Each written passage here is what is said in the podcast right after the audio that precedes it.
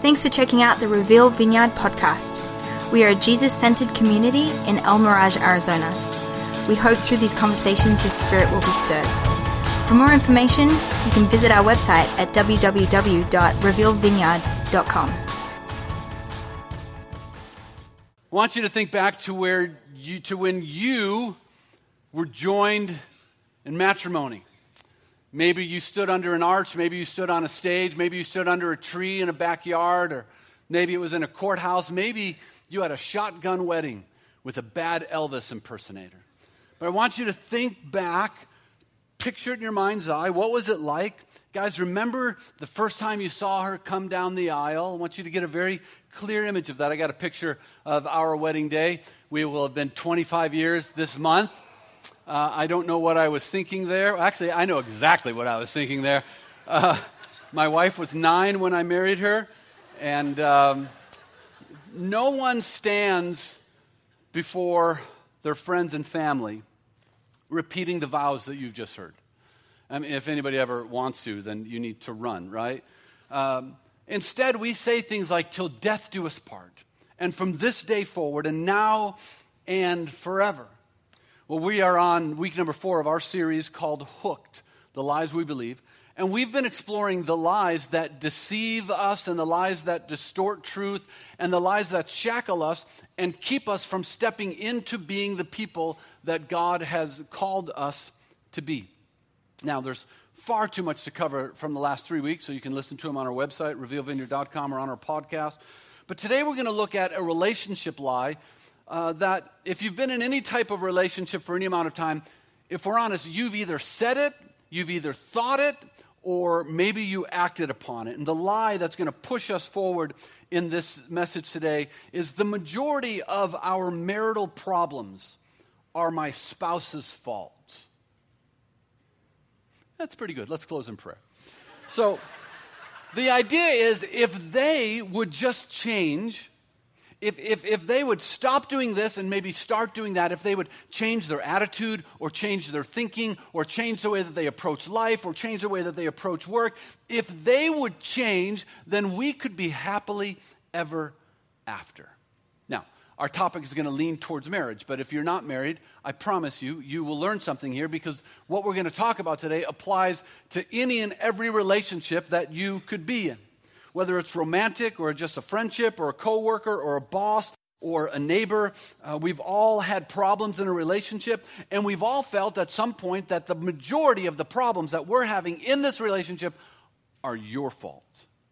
Right? We've all said it. Every relationship will go through stages.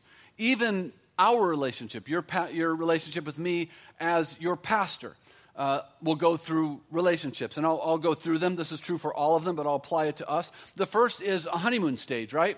This is when you come into the church and I hear things like, We just love you. You are fantastic. You make us laugh, and you're so funny, and you're down to earth, and we just love you. And if you stick around for any amount of time, then you're going to enter into stage two, which I call the aha moment, where you're going to realize that I'm not as great as you thought I was. Some of you are having an aha moment right now. You're thinking, I can't believe they did that fake wedding and some of that stuff they did. This is not our church. You're having an aha moment right now. Go with that, all right? Because I don't want to offend you in the future. So, the next stage, you know, that's, that's when you start to see there's something off. The next stage is the challenge stage. That is when all of the little things in the relationship begin to build up and you realize that in order for the relationship to work, in order for maybe you to stay at this church, in order uh, for, for us to kind of be in this relationship, it's going to take work because I'm not perfect and it's going to take some communication, it's going to take some work. Around the challenge stage is the crossroads stage. And this is where you're asking yourself the question Am I going to stick with Marty or am I going to that new younger pastor down the street? Because he's so funny, right? That, really does happen. And this is where you're at a crossroad in any relationship. Am I going to work this out or do I cut and run? Now, if you work it out, the last stage is a rebirth where there's a deeper understanding, a mutual understanding, there's a greater appreciation and a greater love for one another. And these stages will happen time and time again within the same relationship. You'll get to a point of where there's a rebirth, and then, you know, there may be a period where you're on a second honeymoon, so to speak, And then you're going to have another aha moment where you're going to realize there's something about that person I didn't realize, and there's going to be new challenges and another crossroad. And if you stick it out, there will be a new rebirth. And this is kind of the cycle of relationships and, and how they go. So today, I want us to explore the lies that we believe about marriage. So join me as we pray, and we got a lot to cover, and we're going to jump in. Lord, speak to us uh, very clearly today. We ask that your truth would overcome any lies or any deception, and that we would be open to hearing from you, Holy Spirit, that you would lead us towards truth, help us spit the hook of any lie that we're buying into. Pray that you would strengthen every relationship in this room. I pray that you would speak truth over that relationship. I pray that uh, you would lead us moving forward, mold us into the people that you want us to be.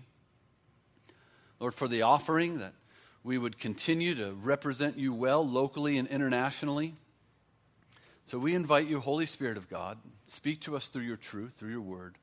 We pray in Jesus' name. Amen. Well, if you don't know me, I'm rather cheap and I like to buy my clothing off the discount rack and that means that you can get 70% off on clothing. Uh, but there's a few things that you have to realize. First, that uh, on a discount rack, you're probably not getting current fashions. You're getting fashions from a year or two back. If you have an issue with that, discount racks probably aren't your thing. The other thing is that you have to be willing to hunt and search because long racks of clothing usually missized and you have to go through everything. And the last thing is that you have to be careful what you purchase. Because the reason that often that you're getting such a great deal is that there's something about that clothing that makes it slightly irregular. This means that while the shirt may be completely wearable, it's not 100% right. Could be a spot, could be a mark, could be a blemish on the fabric, could be a, a button misplaced, it could be seams that don't line up. I had a pair of jeans once got off the discount rack. No matter how hard I tried, the button would not center on my body, and it always turned just about two inches. It drove me crazy. So it's one of those, it, they, they look good, and as long as the shirt is hanging over, you would never know. It looks normal, but it's slightly irregular, still usable, but something's not quite right. Now, the discount rack doesn't apply only to clothing. Furniture stores have their version of it. They call it the scratch and dent section. Years ago, we went into Pruitt's and we found this little uh, table in the scratch and dent section, 60% off. We looked it over. It looked immaculate. It looked brand new. I thought they made a mistake, so we didn't ask any questions. Paid for it, loaded it up in our van. Out the whole way home, I'm thinking we just got the sale of a century. Got it into our home, opened up the two outside drawers, perfect, and then we tried the middle drawer. And it took three men and a team of oxen to open it. It was, it was like warped, welded shut. It looked perfect. It looked good. But although it looked good, there was something that wasn't quite right about it. See, and that's the interesting thing about being slightly irregular. You may not see the flaw at first, but if you wear it long enough, if you're around it long enough, eventually you see. We're building a metaphor, by the way, if you don't know. We're talking about relationships. Eventually, you will find it. See, here's the thing that you probably didn't know going into your marriage or business relationship, whatever. Here's what you didn't know going into your marriage you got your spouse off the discount rack. And you didn't know it going into it, but there's just something not quite right. See, dare I say that your spouse, your neighbor, your sibling, your boss is not quite normal. Now, for some of you, you're thinking, finally, someone's saying what I've been saying for years, right? So something is off, something's not normal. John Ortberg has a book that says, everybody's healthy until you get to know them. Or, eh, I'm sorry, everybody's normal until you get to know them. And it's true. Everyone seems normal, but the longer you're around them, you realize they're not quite normal. Right? Ask my wife about me, and here's what she would say He looks normal. He presents himself as normal to you on Sunday, but he's slightly irregular. And my wife, the same thing. She looks normal, holds down a job like she's normal, but she is significantly irregular. Oh, did I say significant? I'm slightly irregular. I get those words mixed up just a little bit. See, I'm willing to bet that today there's somebody in your life right now and you're picturing them, and on the outside they look normal, but on the inside they're not normal. You ever have a boss that you went into and they seemed normal and great during the interview? In the first month they were fantastic, and then all of a sudden, month two, bam, like they're on the crazy train, right? You didn't see it at first, but the longer you're around them, you begin to see they are slightly irregular. Have you've been on a date before where the first date, man, this person's wonderful. The second date, they are so sweet. The third date, this might be the one. And on the fourth date, it's Shark Week, right? Fangs come out, and you're like, what, what happened? Because everyone is slightly irregular. Now, here's our challenge. Listen, we enter into a marriage relationship, or any relationship for that matter, thinking that he or she is normal. We enter into marriage thinking my partner my spouse is normal. Now, we think that, of course, especially in dating, because in dating, we're enamored with the package. And the package looks good, right? It's neatly wrapped and it's tight and everything is in its place and it's freshly painted and it sparkles and the package looks good. The problem is, is that we're really not marrying the package or the box. We're actually marrying the Jack who's inside the box and the Jackie who's inside the box. Now, that presents a problem because once, once the, the box handle starts to get cranked, you're going to discover rather quickly who's actually inside of the box, and nothing cranks a handle like marriage. Right? You're married, and somebody's going to say something like, uh, uh, Why did you come home again without calling me? Right? And then they're going to say, hey, why is it such a big deal that I want to go out with my friends and you're always yelling at me? Uh, uh, uh, are you watching football again?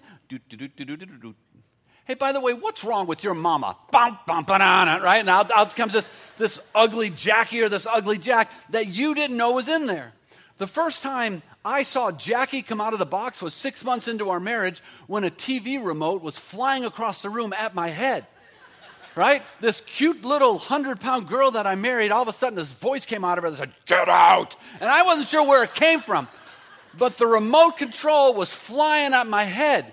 First, first I saw that the Jackie in that box might be just a little off, right? The first time she saw Jack come out of the box was the first day that we got back after our honeymoon.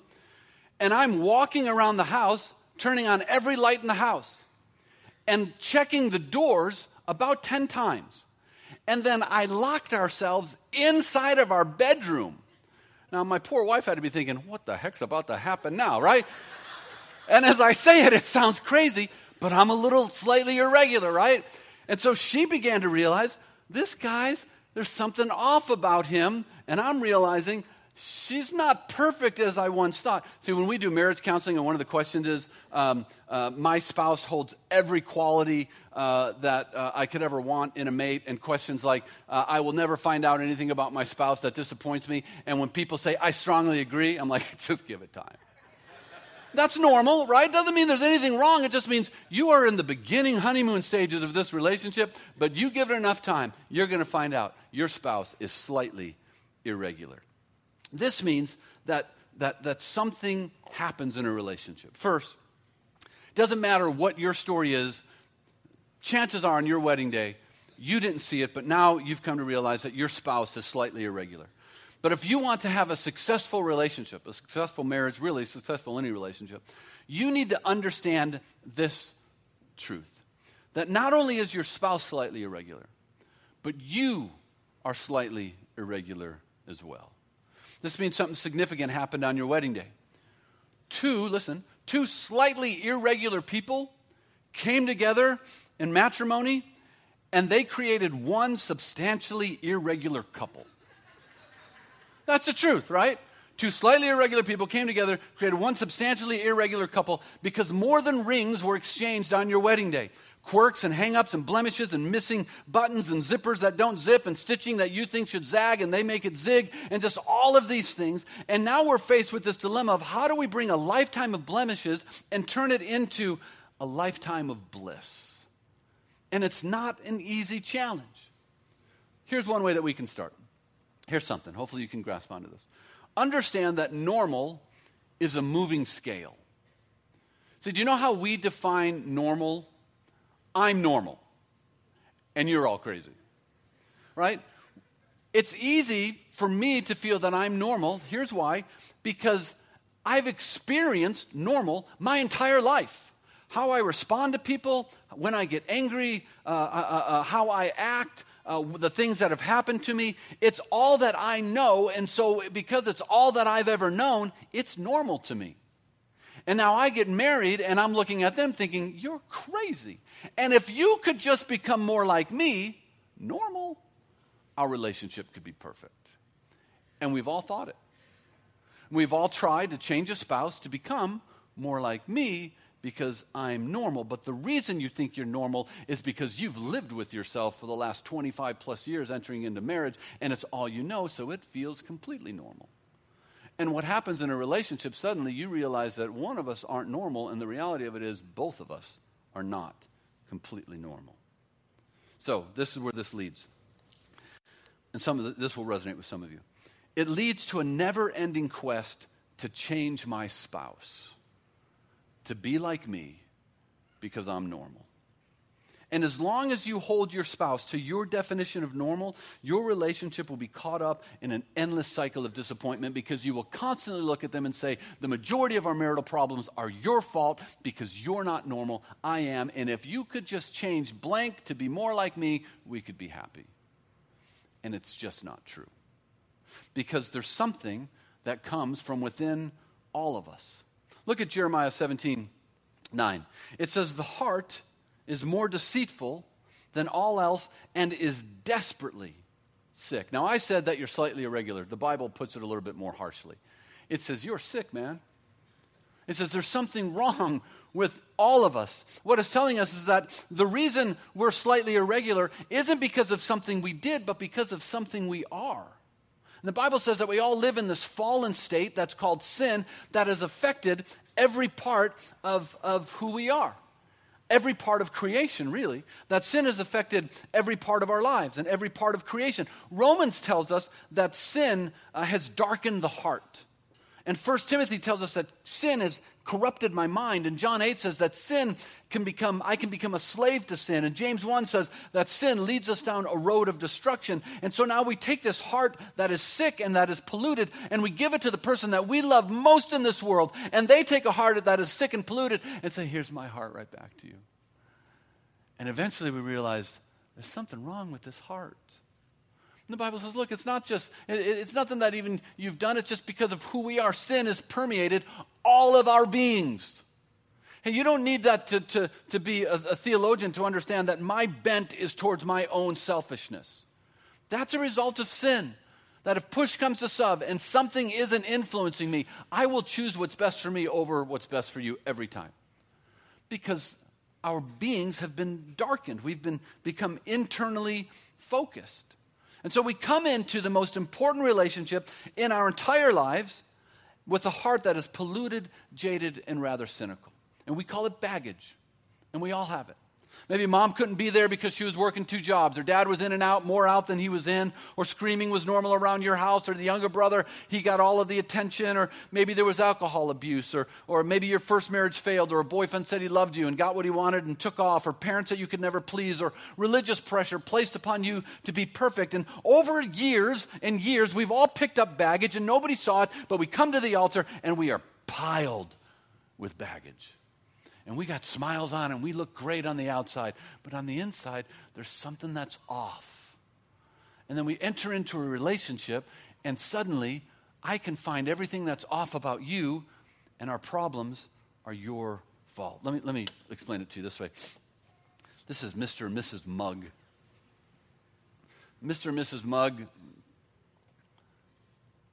they met each other years ago, and there was an instant spark. I mean, why wouldn't they be? I mean, look at her eyes and those red lips, and she has that one ponytail. I used to love a single ponytail. I used to tell my wife all the time, just wear the one ponytail. I don't know why. That was, that, that was my thing. And they had instant spark, and they were careful at the beginning, and he was trying to impress her, and she was trying to reel him in. And so they were on their best behavior, and they allowed each other to see the box, and the box looked good. She's beautiful. He's out of college new job, new car, good future. They have things in common. And one day they stand under the arch and they're joined in marriage. And things started off great, but eventually things started to change. And they begin to argue a little bit, and he has his opinion, and she has her opinion, and nobody's bunding. And then suddenly the, the, the, arguments escalate into fights and shouting matches. And then one of the days, it just gets too, too ugly, and, and they, they bump. And she takes a step back, and she says, uh, uh, I didn't know that was in you. And all of this ugly stuff comes out. And, and a month later, uh, it happens again, and, and they get into an argument, and it escalates a little bit more. And, and once again, things start getting out of hand, and they step out of the bounds of what's healthy arguing, and then it's a fight, and they bump. And all of this stuff comes out. And she's left saying, I didn't know you had an anger problem. And he says, I didn't have an anger problem until I met you. And he says, I didn't know your tongue was so sharp. And she said, My tongue wasn't sharp until I met you. And suddenly they begin to, to, to, to, think through this, and she gets upset, and she goes to her mother, who looks like this, and she goes to her mother's house. And so the, and so the mother's there, and the mother says, I can't believe he said that. And the guy is like, Well, he goes to the sports bar and he's talking to a bottle and a big pizza and 40 wings, and the pizza's like, I can't believe she said that. And so both start to think, she drives me crazy, and she's thinking, he drives me crazy. He has issues, and she, he's thinking, she has issues. And slowly, slowly, over time, the problems in their marriage start to become into focus, and perfect focus. Then all of a sudden they realize, the problems in my marriage is you. And Mr. Mugg saying, the problem in my marriage is you. And because, because Mr. Mugg thinks the only reason the beads come out is because she keeps bumping him. And Mrs. Mugg's thinking the only reason the beads are coming out is because he keeps pushing my buttons. But the reality of it is, the reason the beads come out is because they were there to start with. And nothing bumps you more than living with someone for 24 hours a day for X amount of years. And so we have all this stuff that is inside of us that is unhealthy and ugly, and we don't know until we're bumped. Could be road rage, could be a boss that drives you nuts, but however it is, you're bumped. Something comes out of you, and you may have not even known it was in there. And then you're left ans- asking questions. And for most of us, marital problems, we get hooked on this lie that the majority of my problems, our problems, are my spouse's fault. And if she could just change, this wouldn't come out anymore. And we get hooked on it. See, it's not what we want to hear. We don't want to look within. Excuse me. We don't want to look within because what we find will mean hard work. And it will mean submitting to Christ and repentance and forgiveness and dealing with our past, and that's painful. So instead, I'll monitor your behavior and I'll pick apart I'll pick apart you for making me spill my beads. Because that part I can do. And this is the dilemma that we find ourselves in time and time again. We are all slightly irregular. Bible says we're all sick. But we cannot let those irregularities slowly erode our marriage. And this means that while your spouse cannot change you, it doesn't mean I don't need to change. I don't know where we came up with this idea that you should never have to change for your spouse. I, I don't know, you know, where, where we come up with that. Matter of fact, try this. Try this the next time when you go into work tomorrow and your boss asks you to do something different. Just say, I should not have to change for you.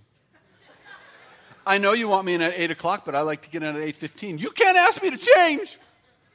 Try this. Go to your professor and say, I know you wanted 15 pages, but I only wrote seven. You can't ask me to change. And what other relationship would that work? Zero. You know, we come into marriage and we're like, you shouldn't ask me to change. Why?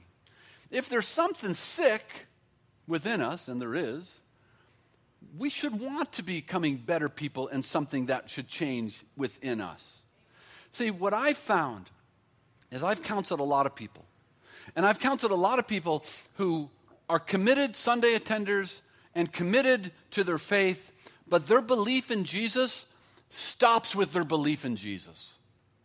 Meaning, people who believe all the right stuff, but that belief has never permeated their entire being.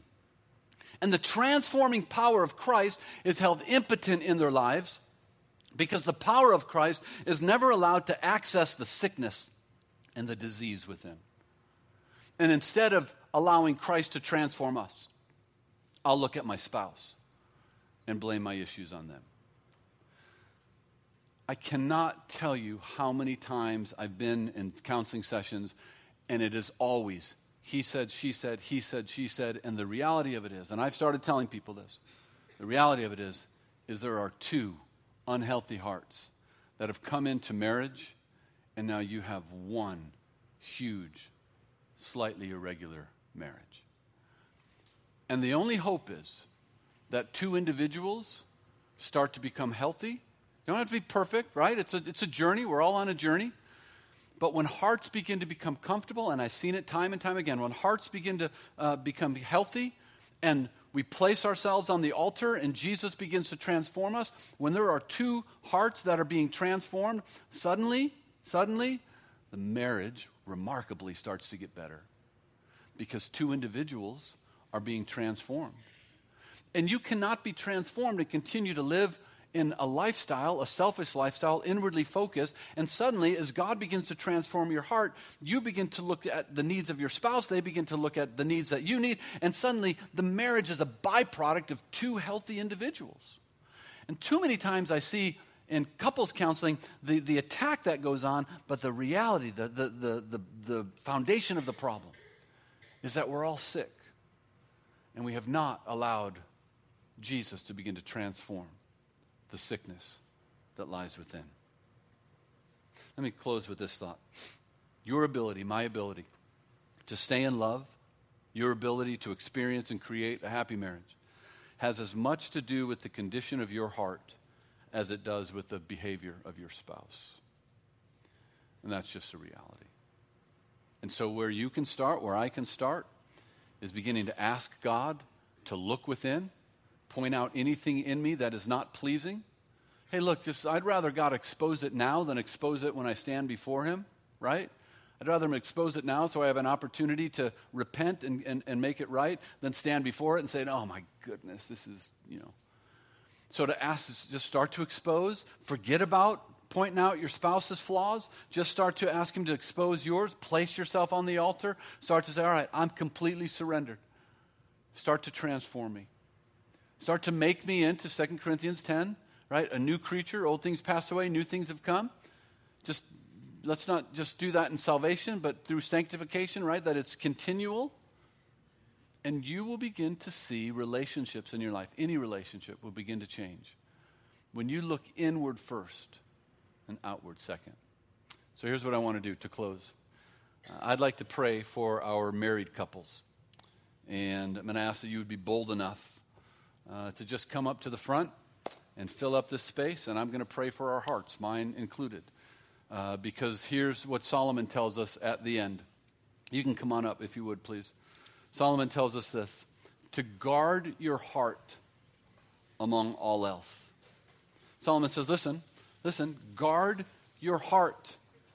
The Bible talks about the center of our being. Often, biblical text talks about the heart uh, uh, representing emotion, intelligence, tone, and quality of one character. And Solomon says, listen, the, the wellspring of your life is your heart. And here's what he's saying that if your heart is polluted, everything downstream will suffer. Sometimes our marriages are suffering because our heart is polluted and it's just downstream, right, with every other relationship. And we live in a culture today where we'll protect everything but our hearts. And Solomon says, listen, and he just got done saying a bunch of good stuff. He said, above all, you must guard your heart. Everything else I told you is good, but this is paramount. Guard your heart. Because if your heart is polluted, everything downstream becomes toxic. So today, I just want to pray that your heart can be guarded. And that in that process, you begin to ask God, put me under the microscope. Tell me what it is. And I will begin to allow Jesus to walk into those parts of my life and begin to massage, begin to change, begin to mold, and begin to transform. Let's pray. Lord, I want to pray for our marriages in this church. And I want to take a bold step to say that there would be, among all of our marriages here, that there would not be one divorce that would occur. I want to take a bold step and have a bold ask and a bold prayer to say that not one would end in divorce. And I pray for your blessing to be upon every person, each couple here. And that blessing comes in a way that maybe we don't necessarily realize, but that blessing comes as you begin to walk into the parts of our lives and begin to transform and begin to change us. And I speak that over each person. Allow the Holy Spirit access to point out the areas in your life and my life that are sick and broken. And when you begin to present yourself in a prayer to say, Come in and change me. Maybe today, for some of you, you're on rocks. Maybe today is your reset, but it's not just a reset as things have moving forward as they've always been, but it's a reset where you begin to look inwardly first and you allow the Holy Spirit to begin to transform you. Guard your heart guard your heart. I bless you with a marriage that is fruitful and full of passion and trust and laughter. I bless you in that to step into all that God has for you. And may the goodness of our great God and Savior follow you. May his face continually shine upon you and his love be very near to you. We pray in Jesus' name. Amen. God bless you guys. I appreciate you coming up and receiving prayer. Hey, if we can help at all, let us know. We'll continue the series next week. If you need any prayer, uh, come on up. I'll be leading worship next week. I look forward to seeing you guys back here. God bless you.